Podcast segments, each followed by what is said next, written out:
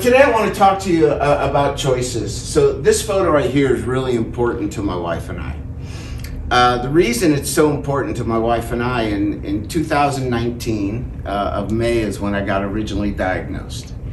And, uh, and this photo we took, we had just finally did a, a couples retreat.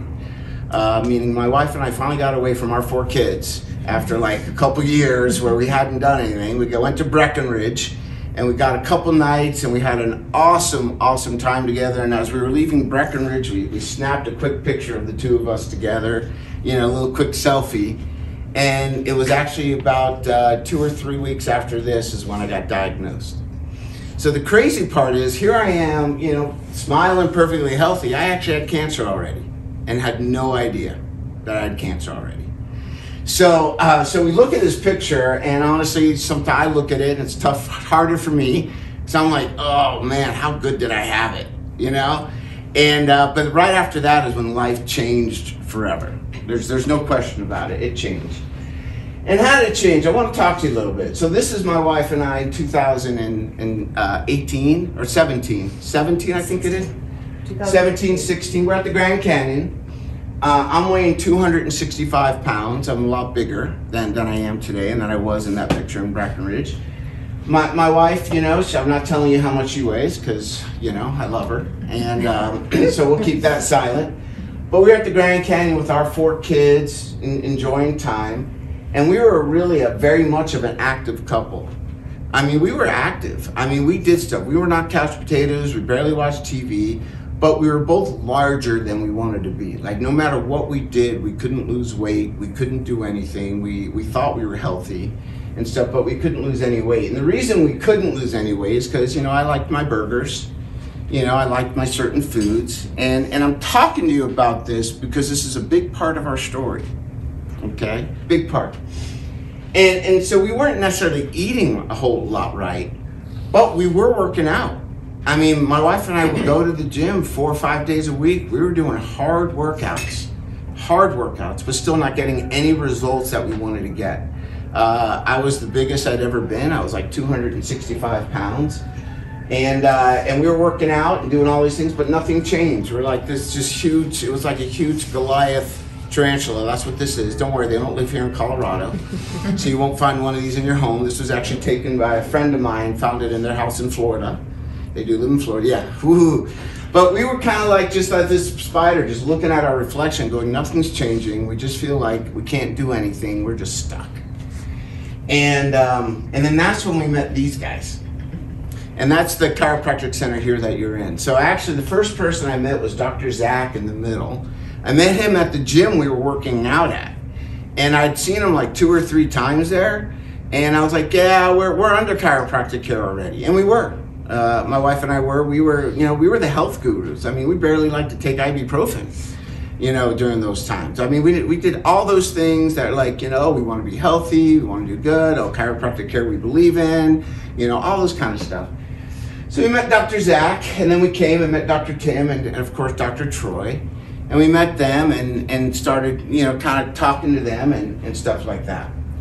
But when we met them, I weighed 265 pounds, couldn't lose weight. I felt tired all the time, lower back hurt, neck hurt, knees hurt. My wife, she weighed, we're not saying, but couldn't lose weight.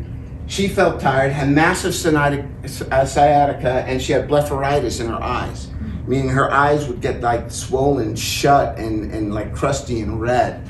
And back pain, and there were days where, where my wife was like, just everything hurts today. And you know, she's got minor scoliosis that she was born with and, and things like that. So when we met them though, we were already like under chiropractic care at a different place, trying to get treatment and, and wanting to change. And then we had a meeting with Dr. Troy actually about our nutrition goals. and uh, and we sat down with him and uh, I remember he's, he's like, well, what's your goal? So I'm weighing 265 at the point. He said, what's your goal? I said, well, I'd like to get down to like 225. And he goes, why? I said, well, that just seems right to me. Two, two and a quarter, that'd be great to get down to that weight. He's like, okay. And then he asked Laura the same question and she answered it. And, and then he looked at me and goes, well, what would be like your ultimate goal? I said, well, if I could get down to the weight I was when I was a ski racer, and uh, and skiing and active all the time. He goes, "What's that?" I said, "I was around 200." You know, that's when I was like, "I'm I'm shredded at 200," and I'm in shape. He goes, "Well, why isn't that your goal?" I said, "Well, that's a big goal, man. I don't know if I can." You're asking me to lose 65 pounds. He's like, well, yeah, but well, why isn't that your goal? Why are you going to hold yourself short? Why isn't that your goal? So I'm like, yeah, that's, that's I guess that's a good point. Why isn't that my goal? So we set that goal, and we decided we committed to adjusting. We committed to home rehab, you know, doing this stuff and exercises at home. We committed mostly to we just wanted to feel better, right? I wanted to get results. And what we did at first is we switched everything we were eating to all organic. We went organic, and we had never gone all organic. We went all organic, cut out chemicals, anything processed. We just stopped. Right when we did that, within the first month, we, we both lost weight right away. It was like our body just cleansed out. So I didn't really change like, oh, I'm not eating carbs or not, you know, only eating this much protein. What I just we just went organic. Okay, if it wasn't organic, we weren't going to eat it. And we lost weight, like lost like five pounds in the first month. And then, so after that, though, uh, we were coming in and Dr. Troy met with us and we were like, man, we got some results here. Dr. Troy, what else can we do? And he had already planted the seed for doing like a keto based diet, right? Which we've all heard. And the one he gave us was Keto 360, which is an organic based keto diet. And we said, okay, we'll do this. Let's make this happen. And so we did that. And uh, I lost 45 pounds. I got down to 225, you know, in that time. My wife got to her target weight. Our energy skyrocketed. Our habits completely changed. Lifestyle improved. And our family experienced all new positivity. And this is my wife working out. I mean, this was crazy what you saw from us in the Grand Canyon to what this is, it's like literally an overnight, was an overnight transformation, but it was a transformation. So that's so huge for, for me and, and her because there were times where she was hurting, couldn't even get out of bed. Like it just hurt so bad. So the idea that here she is pumping weight and getting shoulders and biceps and working out hard, it's like a completely 180 degree shift from from what she was able to do before. And it all started because we, we started coming here. So I was working out too, getting in shape. Everything was going great. And then here's that picture again. May of 2019. We're both in shape. I'm actually, at this point, I'm actually weighing about 207.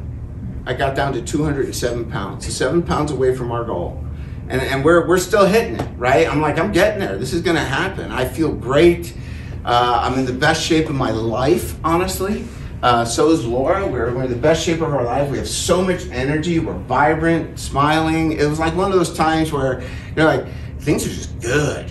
You know, we're feeling good. Family's good. A lot of things are going right. But then I got diagnosed with a rare cancer. Approximately out of 4 million people in the state of Colorado, every year 10 to 15 people will get the type of cancer that I was diagnosed with. It's super rare. Super rare. It's actually called salivary duct carcinoma. Uh, it's super rare. Out of 10 to out of 4 million, 10 to 11 people will get it every year. That's the kind of cancer that I was diagnosed with. So that was really good news, right? When I heard that, right? How did I discover it? I always get asked that question. You know, people always want to know, how did you know you had this? Because in, in that picture before, there were no signs. You were, you were healthy and strong and wonderful, and then there were no signs. How did you know? The only thing I knew was on my right side of my neck, there was, I felt a bump.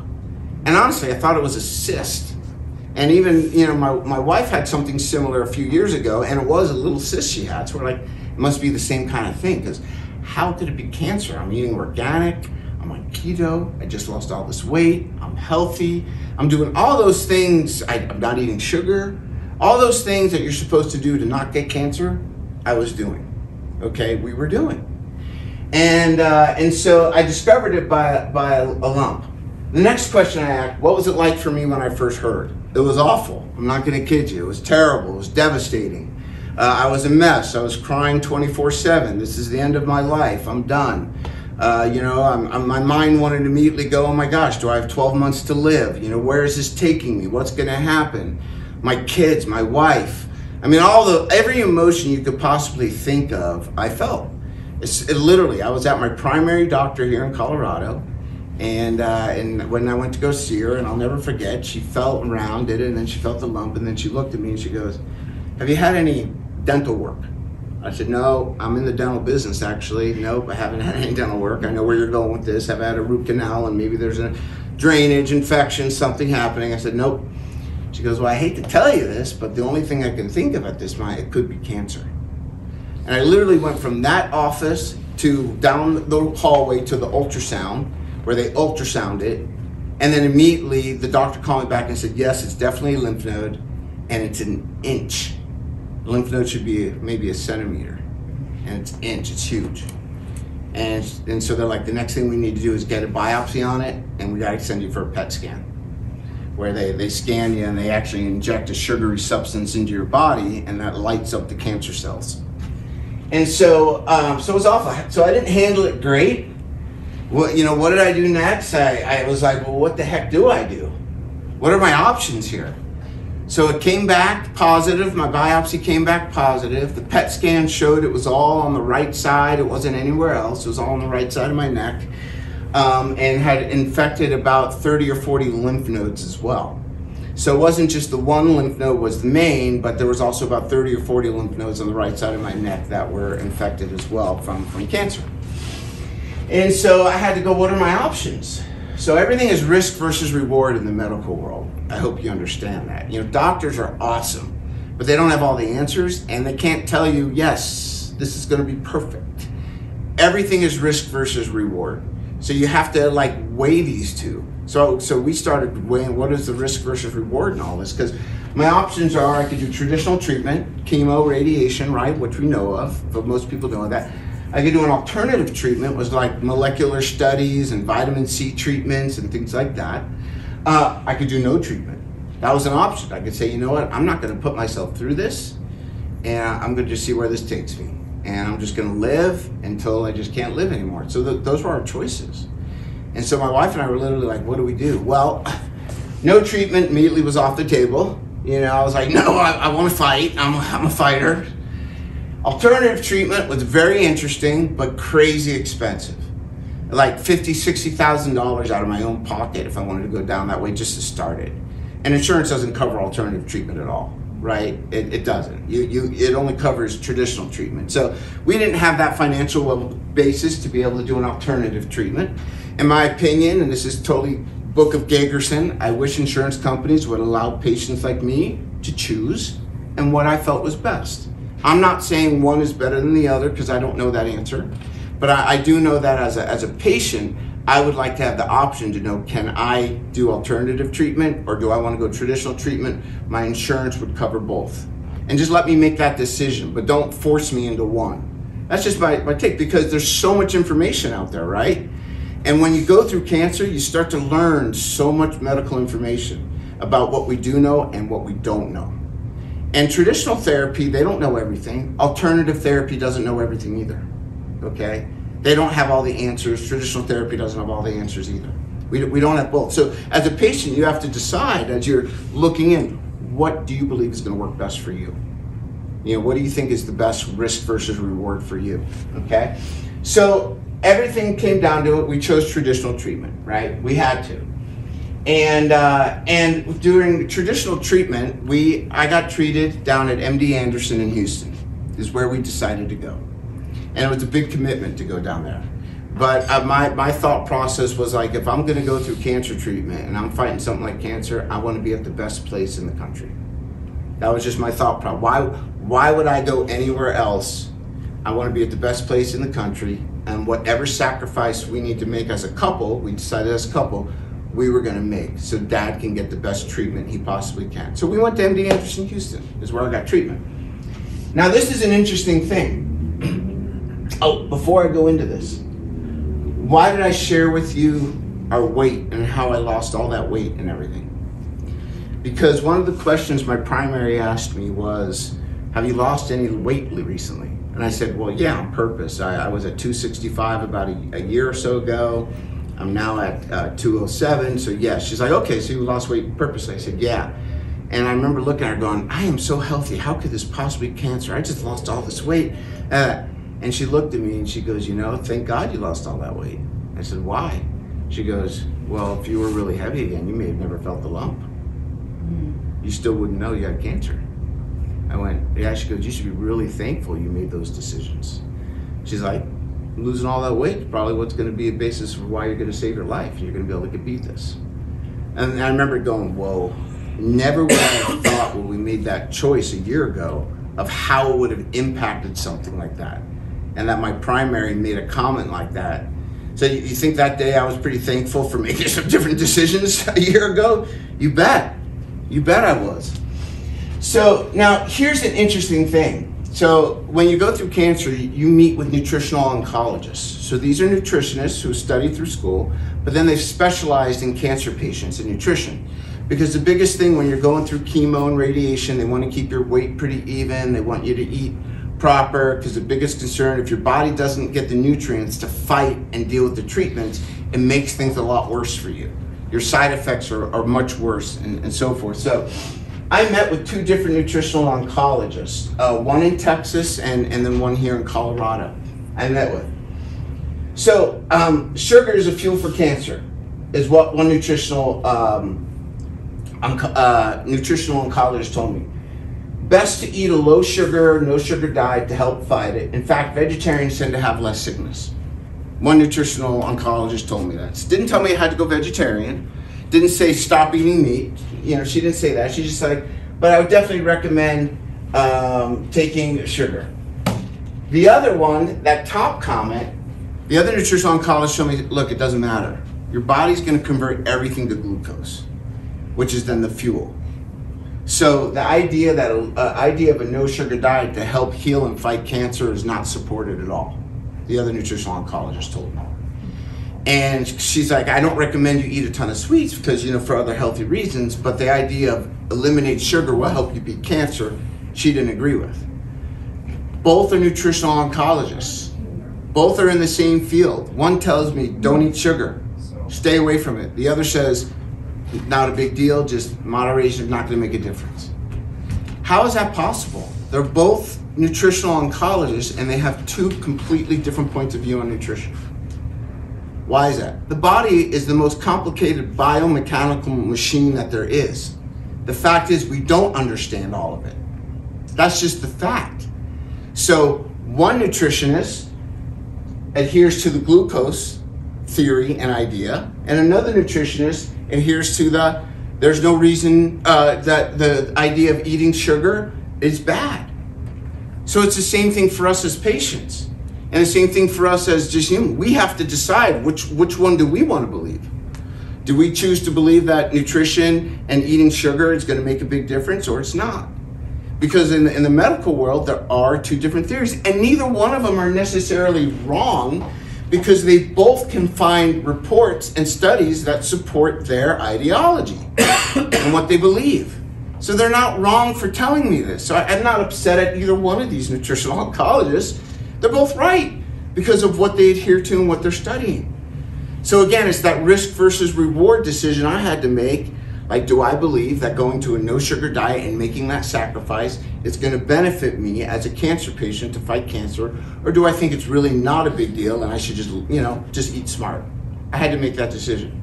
So I, I, I, I personally made the decision to continue a keto diet through cancer through all my treatments. I stayed on a keto diet. And if you don't know keto, basically there's no sugar in keto and there's no carbs in keto. It's it's ton ton of vegetables and protein and things like that. I adhere to a keto diet. That was my decision now. Okay? And and neither nutritionist was against that. They both were like, yeah, that's fine, that's great. As long as you keep your weight and everything's good, follow a keto diet. Another one, a doctor told me chiropractic won't make a difference in your immunity. I had a, a, an MD tell me that. You know, one of my oncologists told me that. But then my surgeon, who really is at MD Anderson, she is amazing. Um, she actually told me chiropractic makes a huge difference in your immunity. She goes, I'm fully on board with that. I, I think if the body is stays in line and is functioning better, it's only better for you. She's like, I, she goes, there's nothing that could be wrong with you getting treatment. It could only help you. I believe it makes a difference. So interesting, right? Surgeon says yes, chiropractic huge for immunity. Another one says ah, won't make a difference. Again, neither one of them are wrong because based upon what they're listening to and what they're reading supports their ideology. So I made the choice, oh, I believe that chiropractic makes a huge difference. So you have to choose what you believe in, in all of these decisions as you go down your path, right? What, what do you think is right and what do you think is wrong? Who, who, who you agree with? Who do you disagree with? Right? All of these medical decisions um, and, and everything that you go through, you have to believe that. So, this is my first time ringing the bell from radiation. In the, in the video I showed you earlier, that was the second time. This is the first time me ringing the bell in radiation. So, here, the first time I went through a seven hour surgery. This is my first surgery. I went through a seven hour surgery of a right neck dissection. So they removed the tumor from my salivary duct, and then they removed about 30 or 40 lymph nodes from my neck, all on the right side here. Sewed me up. I actually was only in the hospital a night, uh, and then came home, came back to Texas. Had to stay in Texas for another four or five days, and, and did a follow up. I went through six cycles of chemo, um, where they were doing carboplatin and Taxol, uh, two strong chemotherapies very used today. And then they were also using an, uh, a new targeted therapy called Herceptin.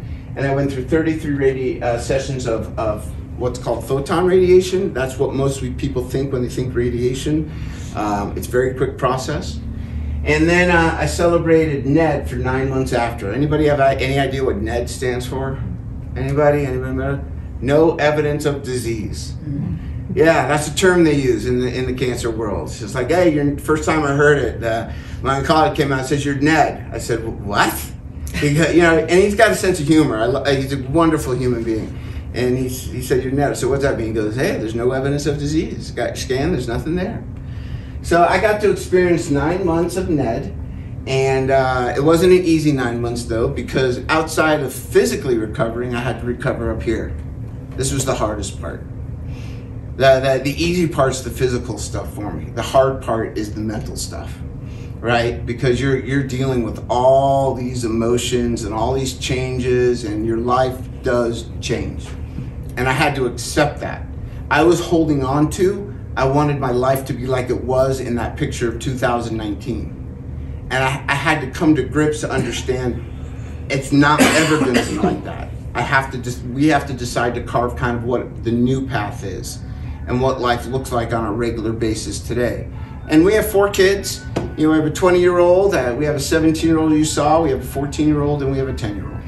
So we had to we had to go through that as well. Like, what are what the new life for our kids? Because um, you saw in that video, we were we were out of town. Here's the video. Now, now something I was I get to burn that, and I did. I burned my first mask. I did burn the first mask. What I want to share with you there is I just finished chemo, just finished 33 sessions of radiation. Look how strong I am. I'm not like this weak little guy, right? I kept my weight, I kept my energy to the best I could. Trust me, there were times where it wasn't so great. you can't sit there and tell me that my nutritional choices going through didn't make a difference. I don't think you can tell me that. Now, did I have to force down some spinach salads? You bet I did. And because it, tasted awful. I did lose my taste.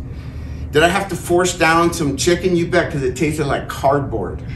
It was, I mean, chicken was repulsive, but I, I forced it down. And, and so you can't sit there. So even though I'm smiling, honestly, I, I have no taste there. I, I, I can't taste anything. Uh, my neck is all red and irritated, but I actually wasn't experiencing tremendous amount of pain uh, some some some pain, and and I was able to to actually this is the crazy part. During this whole process, my wife and I were still working out. Now my workouts changed dramatically. Okay, where she was still doing her aggressive stuff, I'm more like using an eight pound medicine ball and just doing some things. But I was still being active, at least 15 to 20 minutes a day. I was still being active and exercising. Because I also believe that the ideology that if you oxygenate yourself and keep yourself oxygenated, it helps fight, you know, the bad things in your body, helps your immune system. So I was like, I adhere to that, so I'm gonna force myself to exercise. And even my doctors are like, you are the only, this is MD Anderson. All they do is cancer. And if you've ever been there, the place is, it's a city block. It's huge. And the doctor said, you're, you're, uh, you're the only patient I've literally ever seen who is like working out, coming in smiling, this or that. And I said, well, trust me, I have my moments of tears and sadness and woe is me, but I'm doing my best to fight this thing because I'm in for the fight. I'm in to win, not just get through. And so, uh, so yeah, so I celebrated that. I was super happy, burned that mask, and it was great. Why did I share this photo here? You know, got a little arrow. It's about the picture in the back. So that picture in the back, I got home from treatment um, just before Christmas in 2019, and uh, we got home, and that was my first Christmas celebrated with my whole family when when I got back.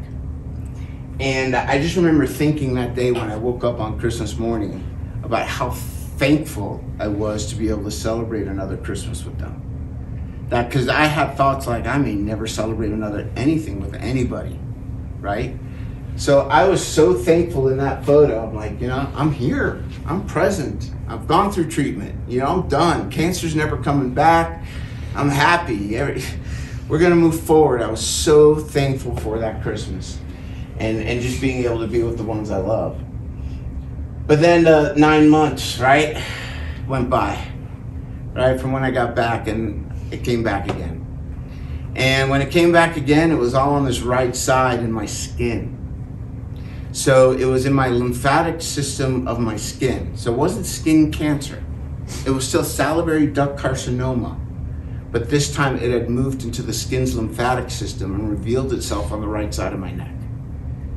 And, uh, and it was weird because it was red itchy. I was getting these like stabbing nerve pains every once in a while. And so uh, I went to the dermatologist here at CU Health at Anschutz. That's where I, I get treatment now. And uh, they did a biopsy, and the dermatologist called me back and said, "Look, it's it's same type of cancer that you originally diagnosed with." She's like, "So you need to meet with your doctors, find out." So sure enough, my wife and I went back to Houston, met with my surgeon, and my oncologist and my radiation doctor back there, and uh, and they said, okay, well, there's a few options. One, we try to nail it with chemotherapy, and see if we can get it to shrink down and kill it. Option two, do nothing, right? Option three, we can do surgery. And, uh, and, and my surgeon, who is actually grew up in Summit County, crazy enough, um, she's like, I'm not talking you into surgery. You have to decide what you want to do. However, she goes, if we hit it with chemo and it does not react and it continues to grow, it could get too big of an area where we cannot surgically remove it. And then we're kind of out of options, right? She's like, but it could work. And I want you to know the surgery we would do is a pretty extensive surgery. It's not like it's, it's much bigger than what you already went through and there's more side effects. And she went through everything with me, and I was like, oh, great. I said, okay, well, let me call you back. So my wife and I met, and I said, well, you know, I'm all about cut it out, get it out. I don't want it in my body. Let's just deal with it. You know, I'll overcome the physicalities of surgery. I know I can. And so, uh, sure enough, I went down for surgery, and uh, and it was a 13-hour surgery and they gave me another PET scan before I went in, and they found out that it actually also spread to the lymph nodes on my left side of my neck. So now I had cancer on the right side in my skin, lymphatic system, and it had moved to the left side. Crazy part is the doctors looked at me and said, Your cancer is the craziest cancer I've ever seen, my surgeon said. It's crazy. It's not behaving like a normal cancer. And I was like, What's a normal cancer?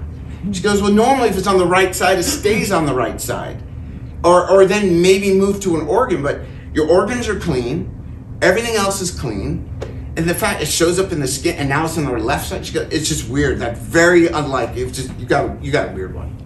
I said, well, I've been told I've been weird all my life, so it doesn't surprise me, you know.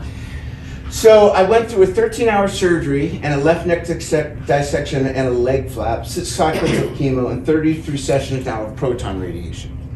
So if I was to show you my leg here, I have a, a, huge wound on my leg. It's all healed up. You can see it. It's five inches by seven inches. It's exactly what's on my neck. So they took out the big subcutaneous fat and skin. Luckily, the one thing I told them is please don't take any muscle. Just don't take muscle from it. I'm a skier. I don't want to lose my strength. and my surgeon down there who, who uh, actually removed the flat part, Dr. Uh, uh, plastic surgeon down there, uh, Dr. Patrick, he's like, I'll do my best, man. I get it. I'm a skier too. I go out to Vail every year. He tells me. I said, great. I said, well, please. He's like, all right. So they took a five by seven inch skin flap, sewed it up here, right? Can, had to connect two arteries, uh, two of the vessels to feed the flap, because you got to feed this thing. It does. They don't just sew it on and it's like poof. It's like no, he's dealing with these like millimeter blood vessels and sewing little blood vessels together. It's amazing what we're able to do. It's like holy smokes, right? And and then they and they put this up here at the same time. They did a left neck dissection, removed 20 lymph nodes on my left hand side. Uh, they removed. So um so uh, and I had 33 sessions of proton radiation. So that's me actually the day after surgery uh, in the morning. I took a picture to send it to my wife, and, uh, and that's how I have that picture. So I actually have like five drains in me. You see kind of a glimpse of one right there. That's a drain. I had a drain here, I had a drain here, I had a drain here, I had a drain here. I mean, literally, uh, there, it's like, you know, it's like a robot with these drains, you know, just coming out. And so uh, it was just crazy what, what we did. Ridiculous amount of stitches. I joked around and asked the doctor, how many stitches did you use? He goes, we lost count. You know, he told me, he goes, we lost count, man. He goes, just a, a lot of stitches. So this was 13 hours, six cycles of chemo, 33 sessions of proton radiation. Uh, to uh, was my my whole treatment there. Okay. Oh, one of the things I wanted to tell you is red meat. It's uh, you know one of the things one of the nutritional oncologists told me here in Colorado. She said if you eat too much red meat, it actually has shown signs to increase your, your cancer. You know, so so don't eat a ton of red meat. You can eat. So don't think that if you eat a steak, it's going to bring back cancer, but just don't eat a ton of red meat. She said. I said, okay, that makes a lot of sense. Well, that's actually not a steak. That's my leg. That's what my leg looked like after surgery. It looks like a steak. That's my leg. That's my quadricep. Hopefully, I'm not grossing anybody out. But that's my quad. if I am, close your eyes. That's my quadricep. That's my muscle. I woke up, and granted, there was a you know wound, but when the doctor had to take off the bandages because the reband, I saw that, and I was like, "How am I alive? How am I alive? You just took this thing here. I'm looking at my muscle, and you showed it here, and I'm breathing and talking. How am I alive? I should be dead. There's no way. It just it just proved to me about what you can do to the human body and what the body's willing to endure and the body wants to heal. And, and I personally, this is my own personal belief, that I believe that I was, we were all created to heal. That, that, like, I really feel like God was just like, hey, you know what? Yeah, crap's gonna happen. I'm gonna make it like you can take parts and interchange them and put them here and put them there. I mean, it's pretty amazing because I'm like, how am I alive with a five by seven inch hunk of my leg taken out, put on my neck, where you got all these main arteries and everything going on, and, and I'm alive. The cool part was um, when uh, when we did the flap, and I met with my doctor afterwards. I said, "So tell me about the process a little bit on my follow up. Like, what happened here, and how do you how do you connect the blood vessels? I get into that stuff." And he actually looked at me goes, "Well, yours was actually pretty cool." He goes, you had something less than uh, like 10% of patients have when we have to do these. And I said, what's that? And, and I'm not a doctor, but he, he kind of, I'm going to explain in layman's terms that, that I understood. He goes, well, your flap, when I took it off, you have like this, basically like a bifurcated uh, blood vessel, the two main vessels. Most people just have one vessel that comes down. You basically like have this like two vessels that come down. So what that meant for you is that when I put the flap on, I was able to connect two main vessels to your flap rather than one. He goes, so your flap is turbocharged. He told me. He goes, you got a turbocharged flap. He goes, so the circulation is better, it'd be better for healing, better for all these things. And I was like, really? He goes, yeah. Uh, he goes, we see it, but it's not, it's not common. He goes, you happen to have that. I was like, interesting. I, I, almost felt like, oh, I guess my body knew that I was going to go through something down the road somehow. It's like we better put two vessels there because he's going to need it up here eventually. You know, that's how I my perspective on it, at least, right? So, what's this photo? This is this photo. We, my wife and I didn't take this photo. my daughter, my 14 year old. So my, my wife came to pick me up because remember, I was in the hospital for five days and couldn't see her because of COVID. There was no visitors allowed. So I came out of surgery. The nurses and staff were ph- phenomenal, but I couldn't see my wife other than FaceTime. Couldn't talk to her for five, you know, couldn't see her. So I got released. My wife's on the phone with our 14 year old FaceTiming her. And, and, and I, I come out wheelchaired out and they put me in the car and I just grabbed her and hugged her. And then my daughter did the picture on her phone from FaceTime and she was like, oh, and she took, she took our photo. And we didn't even know it. And then when we got back, she was like, Can I share something with you? We're like, What? She goes, I took this picture. I hope you're not mad. We're like, No, we just cried. But I, I just, it's amazing. Like, I was just so missing my wife during those five, five days. Like, it was just like, Oh my gosh, longest five days of my life, right? And so we were very, very happy. I'm just happy to be alive, hold her. I mean, she literally dropped me off at 6 a.m on a Friday at the hospital, gave her a kiss, see you later. I went up, checked myself into surgery, sitting there with other people who also can't have visitors, get called in and uh, talked to her right before they gave me the, the, the silly medicine. And uh, I said, ah, and then literally 13 hours, 14 hours later is when she heard from me again. Uh, now, granted, the nurses gave her updates and they were phenomenal at, at MD Anderson, you know, and let her know, hey, he's good, he's fine, going through this. But 13 hours is crazy. So this is me like halfway through radiation. You know, notice how swollen my face is. We're in Texas, right? So uh, crazy enough, where does our where where do we live though? In Denver. So thank God for mom. You know, she came up, stayed with the kids. Uh, we were in Texas for like 12 weeks. Uh, the second time and the first time we were in Texas for like 10 weeks. So twice we had to go down there and make make that sacrifice, but crazy part here is there's the flap. I mean, look how good the flap looks compared to the rest of my skin, right? The flap's like I can take it. You know, this this is the leg muscle.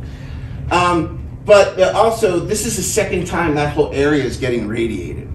And I don't know if anyone's ever seen radiation, but this is actually my radiation mask right here. Um, they literally take this thing, and before you go into radiation, they, mold it to your face. So you go in and they, this is the substance they use and you lay down on the table and they, they mold this to you like this. And they wet it and then they mold it and it hardens. So then every time I went in for radiation, I would lay down on the table, they would take this mask and they would take, I think brought that to me. Yeah. And they would take this mouthpiece. This was my mouthpiece for, for radiation. So they would take this mouthpiece and they would put this in my mouth. Okay and then they and then they would put this mask on, so I couldn't talk at all. And the mouthpiece, all this is designed to help protect your tongue. So they're trying to limit the amount of radiation your tongue gets so you don't lose your taste, but you lose your taste. But they, are trying, right? So you put this in. Mm-hmm, mm-hmm, mm-hmm, mm-hmm. So what I just said was that they would put this on me and then they lock it down these are all locks. So it's actually tight. I can't move. Now with photon radiation, I would only be in this thing for maybe five minutes. Literally, the machine just goes, it was great. Pop out, my radiation point was like 15 minutes long. You go in Monday through Friday for radiation. It's not like everybody's cancer story is a little different. Some people do Monday, Wednesday, Friday. Depends on the cancer, you know, all those things. Mine was Monday through Friday, for 33 sessions. Second time I went in, it was proton radiation. Totally different. Proton radiation is this four story machine behind the scenes. And when you lay down on this table, it's this big machine that like rolls around you. It's completely different. And my sessions, because I had four fields they were doing, um, meaning four areas they were radiating, uh, my sessions were anywhere from 30 to 45 minutes. I was locked in this thing each time. so, plus I had all the surgery done, so my neck is stiff. You know, laying back hurts. You know, all those kind of things. So I'd be locked into this thing for like 35, 45 minutes. I'm just locked into this. Can't talk. Trying to breathe through my nose. You know, all the drainage is nasty. All that stuff. You know, and the best thing was when they would pull it off. Ah, you know, you'd feel free and I'd come out. And Laura couldn't come in with me to that either. She would have to drop me off. I'd walk down into the lobby, wait my turn, go in. and then they, they would lock me into this. And so you, you get locked down because they don't want you to move because they don't want to radiate something that they're not supposed to radiate, right? That's why they lock you down in it. And so they did proton radiation this time because proton radiation shows the most effectiveness when you're dealing with skin stuff. And, uh, and so since this time it was mostly in the skin, they were like proton radiation is better than the, the photon. Because originally we were thinking I would do treatment in Colorado, chemo, because you can. UC has the same thing. There's centers that when it comes to radiation chemo, they had the same thing. But when they hit me with proton, there's only like four places, five places in the country that have a proton machine. Mm. Because they're, they're, they're ridiculously millions of dollars. So there's like one in Texas, there's one in New York at Sloan, there's one in Seattle, and there's one I think at UC Davis or something like that. And that's it. So, so as soon as they said proton, I was like, oh, well, we don't have any choice but to stay in Houston this time and, and to get treatment.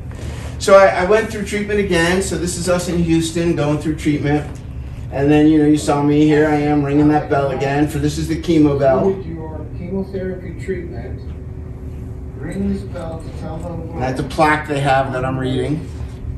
To be well. And I'm excited about that. Those are all the nurses.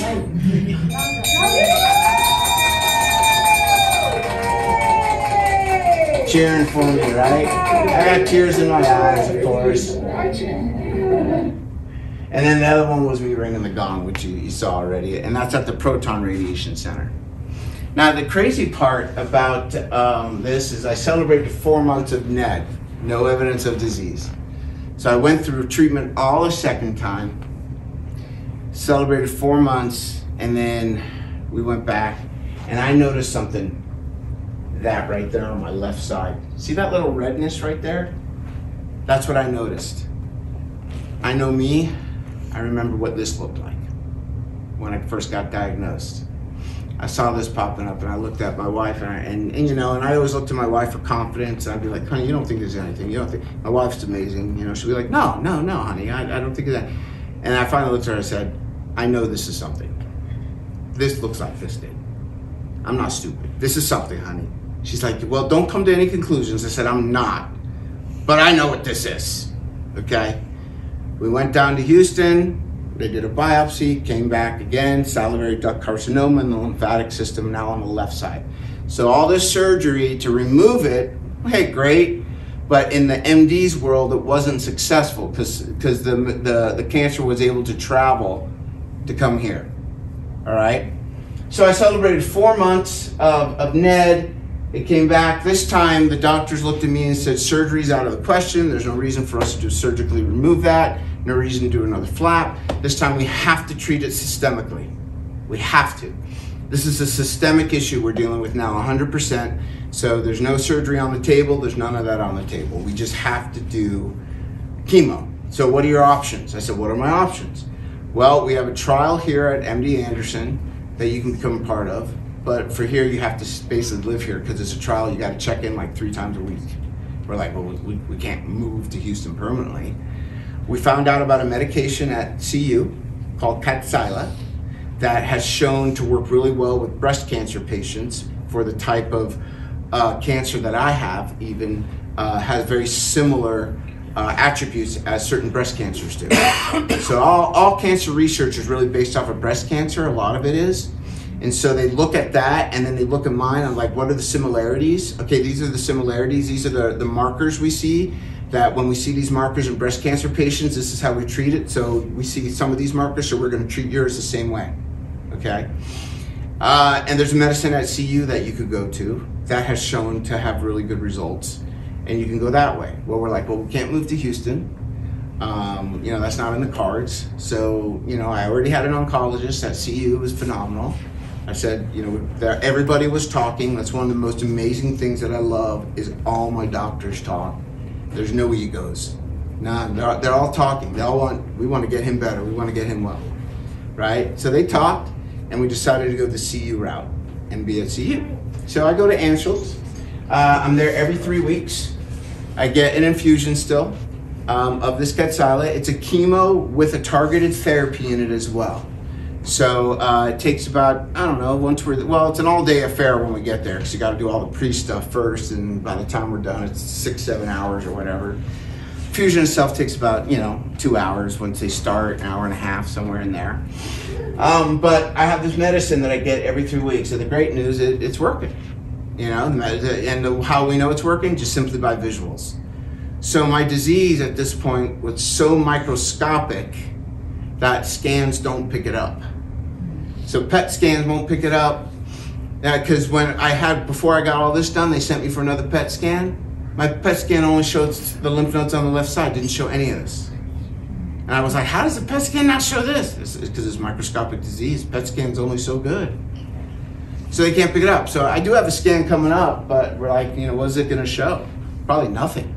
And we already know that. So we, we simply go based upon visual and how I'm feeling to know if the medicine's working. And so it is. Medicine's working. And uh, and you know, and I'm I finally have just started to get my energy back. All these great things are coming back. And so that's my view pretty much every three weeks. That's some shirts we had some friends of ours and stuff that made these shirts for us the first time we went down. A little sense of humor because I tend to have a sense of humor. You know, Team Jonathan beat this poop emoji.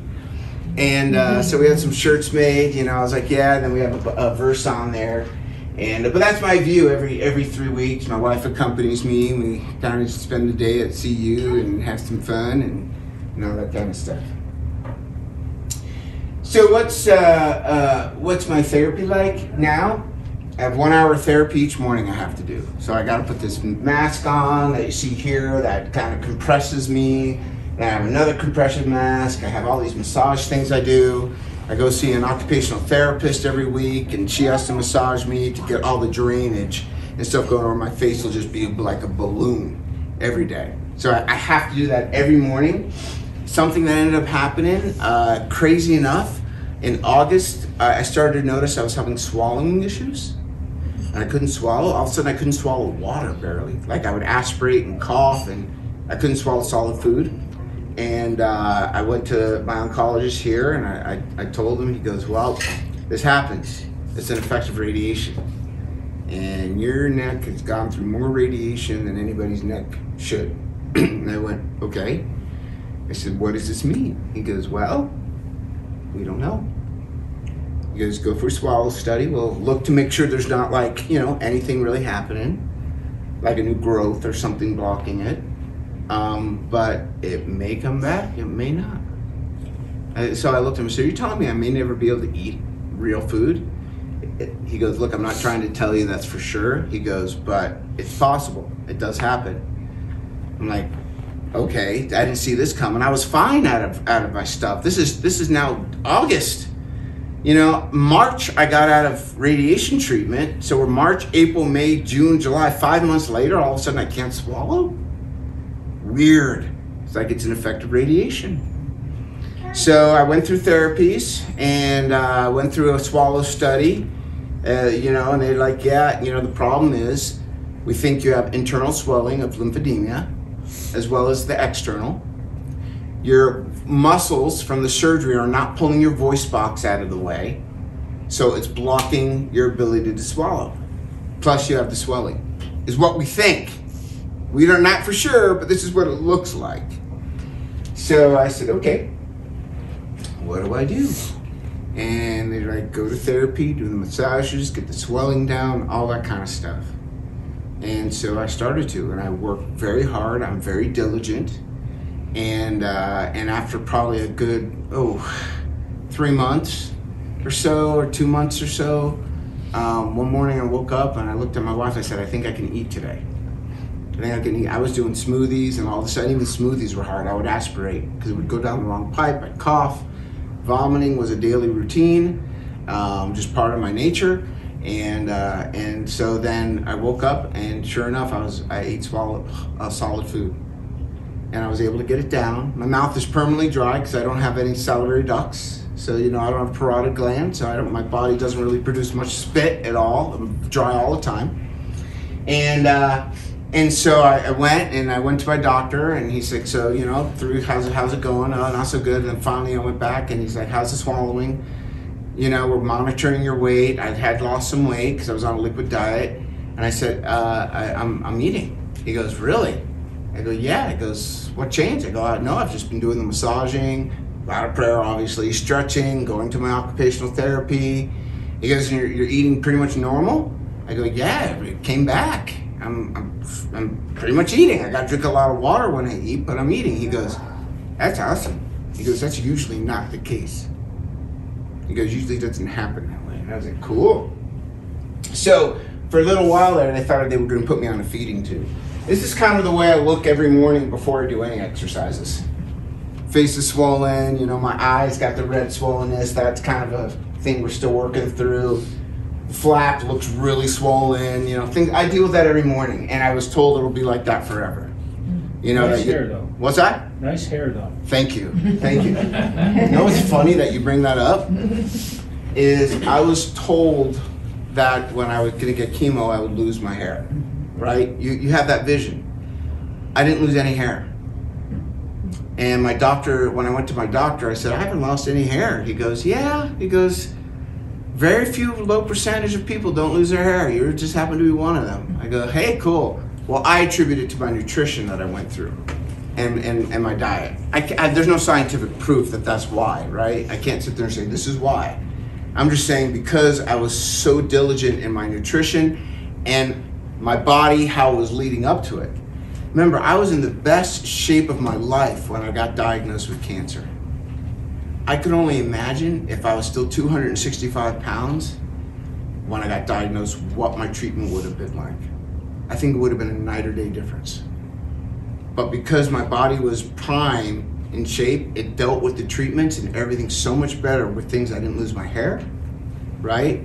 I was able to continue to work out. Like I finished radiation therapy kind of strong. I mean, all these things, you know, I, I think it's also a reason why, you know, they told me my cancer, if it spreads, it usually goes to the lungs or the liver. Um, but it hasn't gone anywhere there. It's completely staying away, and I, I plan on keeping it that way, right? So, what if? So I always think about, like, what if we ate organic from the start? You know, you automatically, when you go through something like I've gone through, you ask yourself, what if I made different choices? What if I had ate organically from the very beginning? Would that have made a difference? I don't know. I can't tell you it would. I know as soon as we ate organic, I started to lose weight and feel better, but I, I don't know. But maybe it would have. What if we started a nutrition program sooner? What if I had met the, the doctors in 2015 rather than, than the 18? Would I have, would have, would it have my body gotten rid of whatever caused this?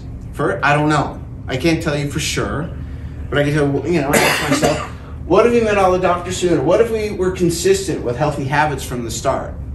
And and I mean, I asked, what if, what if, what if? I mean, constantly until I got to the point saying I can't do that to myself. I can't because I've already gone through cancer, and and I'm already dealing with it. But my gosh, what if I had done this in 2016 and made those choices, or 15? Would I could I have prevented, you know, 24 weeks away from my my kids? Could I have prevented ridiculous medical bills, even with insurance? Could I have prevented being out of work for a long time? Could I have prevented the emotional distress this obviously puts the whole family through? Could I have prevented all of that if I would have made some healthier choices? I don't know. Maybe I could have. Maybe I wouldn't have. Maybe it was still just going to happen no matter what. I don't, I don't know. But by gosh, if I knew then what I know now, you bet I would have made some different choices, right? So I no longer ask what if, what if, but I did at the beginning. I asked what if, what if a lot. You know, what if I did this? What if I did that? Right?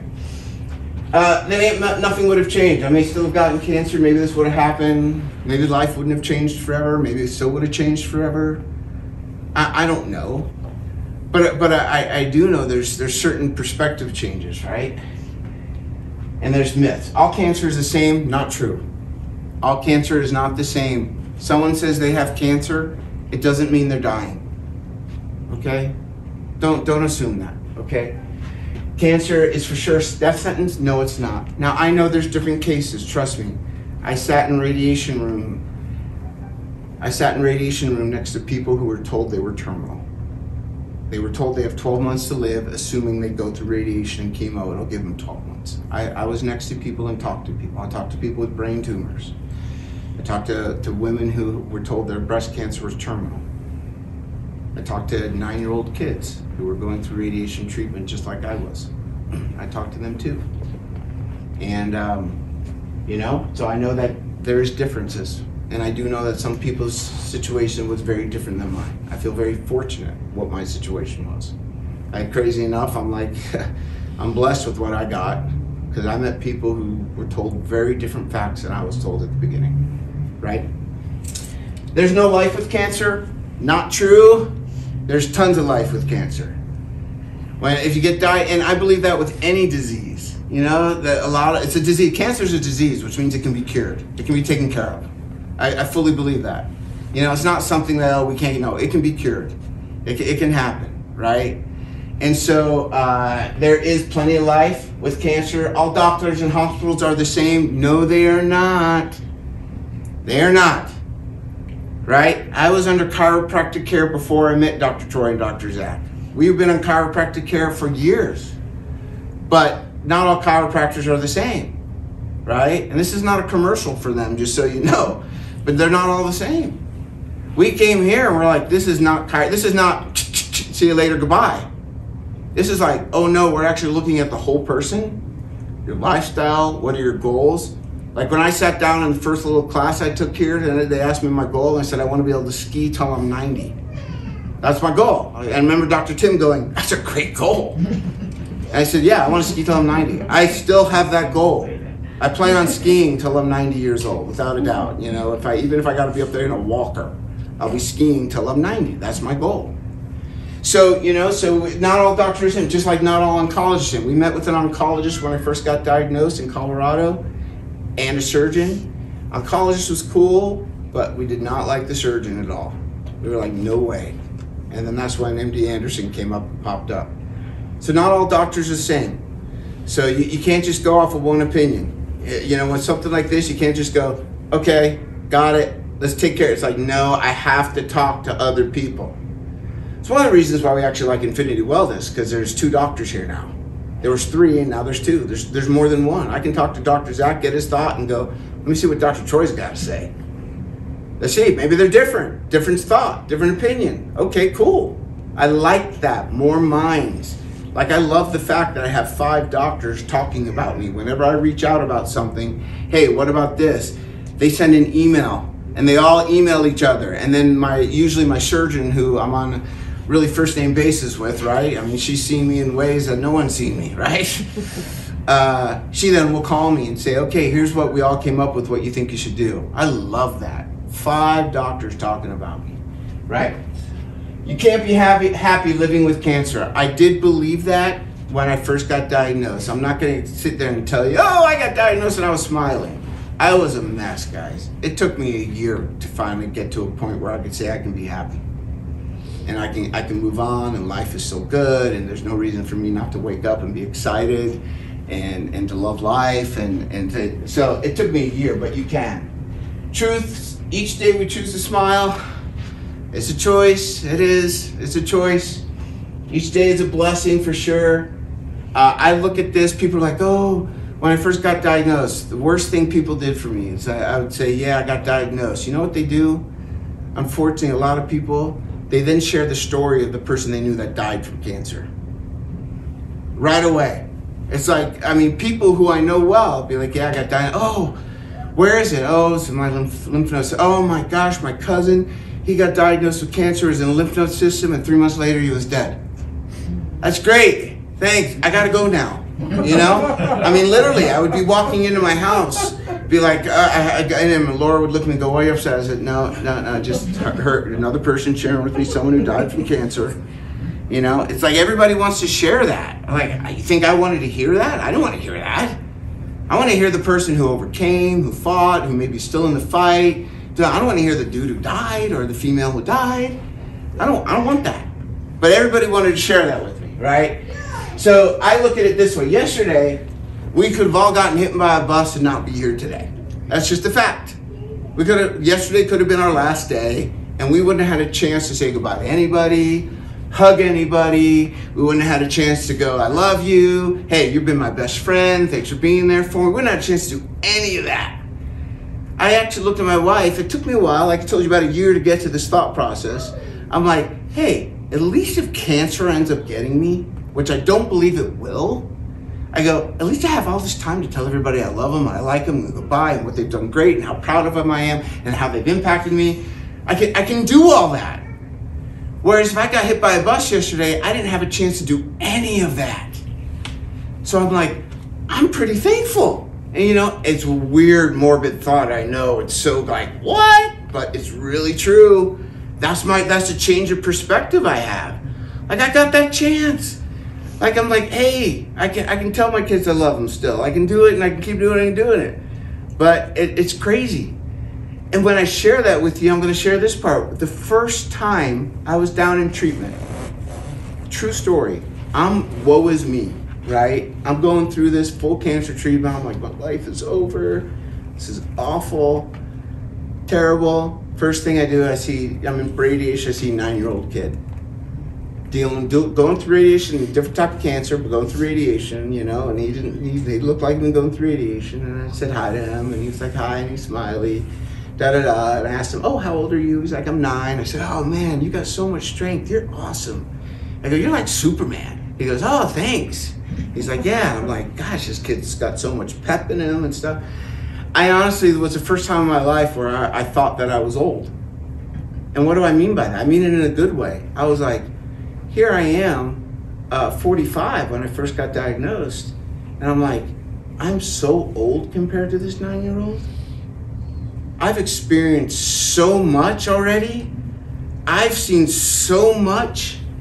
I, I've got to be married and have kids. I got to go this. I've done that. I've been this. He's nine. I haven't gotten to do any of that. I was like, you know, another crazy perspective if if I was to have died, I'm like, I died old compared to him. And I pray, you know, he's doing great. I hope so. But it was just a change of perspective again. Like, you know what? Yeah, I've seen a lot. I should stop crying and going, woe is me. I'm 45 years old dealing with this. They're nine, dealing with the same emotions I'm dealing with, wondering if they're going to see 10 or 11. And I'm going, I'm wondering if I'm going to see 46. I'm like, forget that. I'm old compared to them. So it's another change of perspective for me, right? Uh, you know, no one's life is, is, is perfect. It's, it's how you deal with life that makes the difference.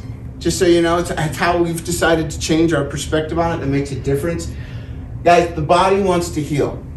I fully believe that. Yeah, and, and I think everyone needs to embrace it. The body wants to heal. It, it does. It, it wants to be healthy, wants to be strong, wants to be vibrant.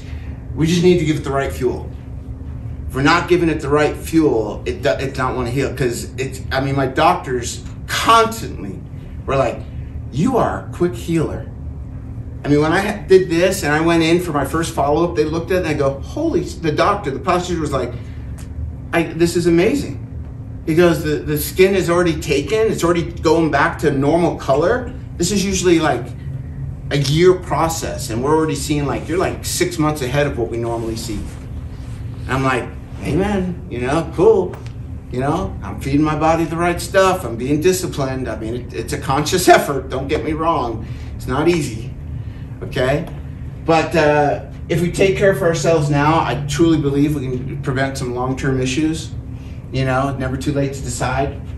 Today, this is something I tell myself every morning I don't live with cancer. Cancer has to live with me.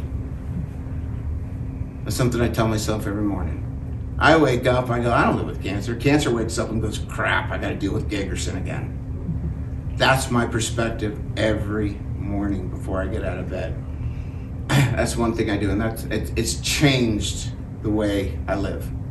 Because I'm like, I, I don't live with cancer. I don't wake up going, yeah, I'm Jonathan Gagerson and I live with cancer. Uh-uh. I go, I'm Jonathan Gagerson, and cancer has to deal with a guy like me. Poor thing. That's really my perspective, and it's taken me a while to get there. It hasn't happened overnight. But I, but I hope what, what maybe you're dealing with something, you know somebody, maybe you can help them with perspective, right? Because it's all about that. It's the mindset. I do believe in miracles, just so you know. Uh, I have another version of this presentation that uh, that I, I'll be launching that actually literally points out all the miracles that happen, have already happened in our cancer journey and there's been a ton of them where we're just like, I can't, this is amazing. So I do believe that. I really do believe in miracles. I speak out loud every day health. So after I say, hey, I don't live with cancer, cancer lives with me, I then go, I'm strong and healthy and vibrant. I'm strong and healthy and vibrant. Every morning I do that before I get out of bed. And then I start my therapy, my hour therapy and stuff, you know, all that great stuff. I make healthy choices every day. Guys, I'm just thankful to wake up and breathe. I gotta be. I'm just. I'm thankful I'm breathing today. I re- and you know you hear that. Oh, so cliche. You know, Instagram hashtag great life. You know, you hear that like, yeah, okay. I honestly, you can look at me and go, hashtag thankful to breathe. You know, I'm thankful to to. I don't take swallowing for granted. You never think of your swallowing until you lose it. You never think of your swallowing until you lose it. And I lost it for 12 weeks and was like about to go on a feeding tube. Feeding tube? Ugh. I hear they're not even good food that they put through that. Okay? I was about to go on a feeding tube, right? But uh, I don't take my swallowing for granted. I don't take walking for granted. I've never felt more pain in my life than the first step they made me take in the hospital. Literally, I could barely lift up my leg, and then maybe I had a walker and do this. I broke out in sweats. It was so much pain. I mean, I literally looked at the person and said, Oh my gosh, so much pain. I'm sweating. She goes, I can see that. You're sweating. I'm like, Oh my gosh, do I have to do this? Yes. Okay. Ah. I mean, it was like crazy. Walking, you know? And, and another thing, when I, doing that, I could barely take it. Before I got out of the hospital, I was walking around the whole floor of the hospital with my little IV just cruising around, walking, and the nurse was like, Where did you come from? I said, My mother's womb. you know, just like everyone else. Okay? I don't take, I, I appreciate my wife and kids more than ever. Oh my gosh, you know, it's like, you know, oh, I love my wife, I love my kids. No, I really love my wife and love my kids. Thankful to see the blue sky, feel the air. I don't take talking for granted. Now you can see my smile's a little different. All right? A little different little smile than I used to have. I've lost feeling in this lip, never come back. Um, from what I've been told by the doctors, um, my right side of my tongue is uh, is not compliant many of the times. I get spasms in the back of my tongue. If you heard me talking a minute ago, my talking kind of changed a little bit. My speed was because I was having a spasm in my tongue. So all of a sudden I'll be like, you know, just it just comes out of nowhere. Can't control it. So I, I don't take talking for granted. The fact that I can talk. I was excited because when I was losing my swallowing, my speech was changing too, and my voice was changing, and so I was having trouble even speaking. So it was kind of weird. So I, I take, I've learned to be thankful for the simple things we take for granted each day. I mean, we take so much for granted; it's crazy. We don't even think about it. We take breathing for granted. We take that, hey, I can do this. I can get in my car and go wherever I want to go. I can talk. I can sit down and eat out I'm just starting to get comfortable to eat out with people who are not my wife and kids. Because still every once in a while I'll have a little choking episode. Okay? So the idea of like sitting down for a business meal, heck to the no. Not gonna happen right now. Uh-uh. Because I, I could be at the business meal and any moment something could come flying out and land on the guy's lap. Be like, pardon me, do you like ABC? Already cheap food? You know, ABC food?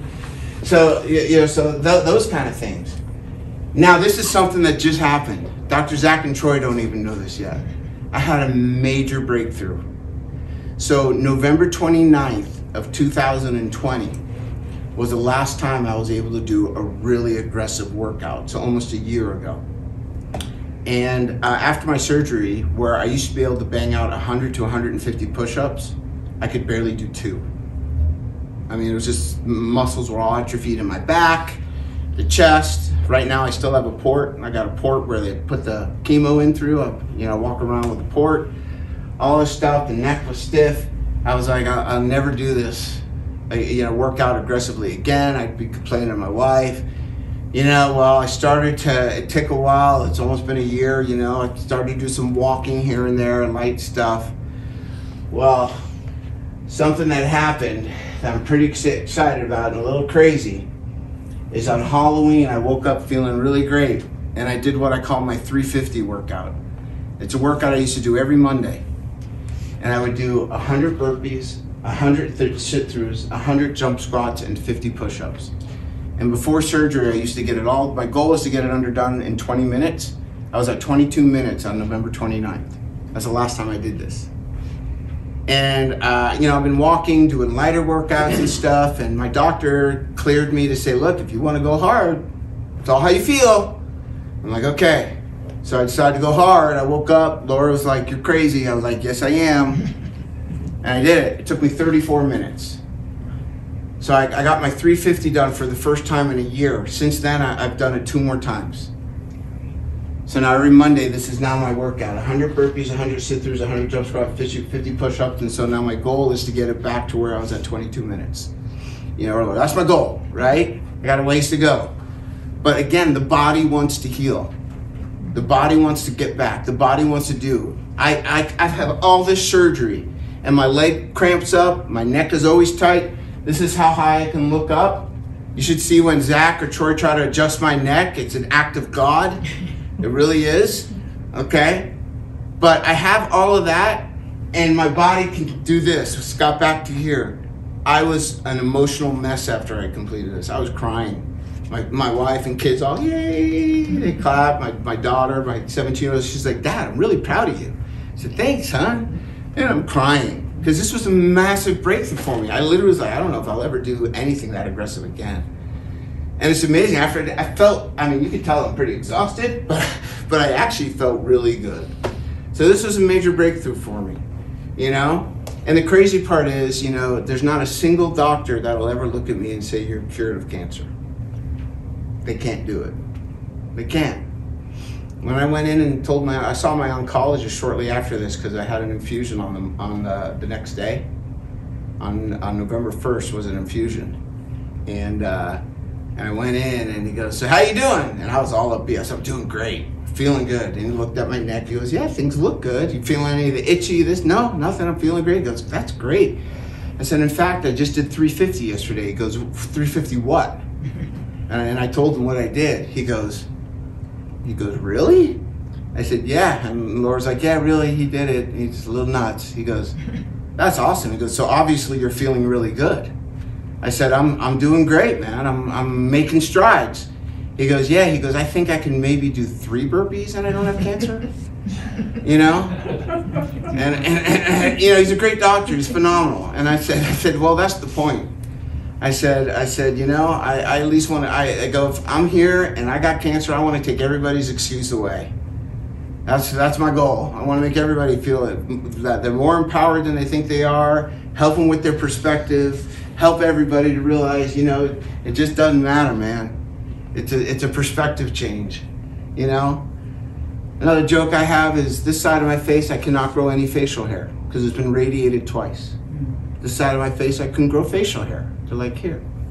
So, you know, usually I, you know, I get a little lazy and I won't shave for like three or four days and it gets hairy on this side. So those days, we, my wife and I wake up and I wake up and I look at her and I said, so are you in the mood for sleek city slicker or rugged lumberjack today? Tell me which one you want.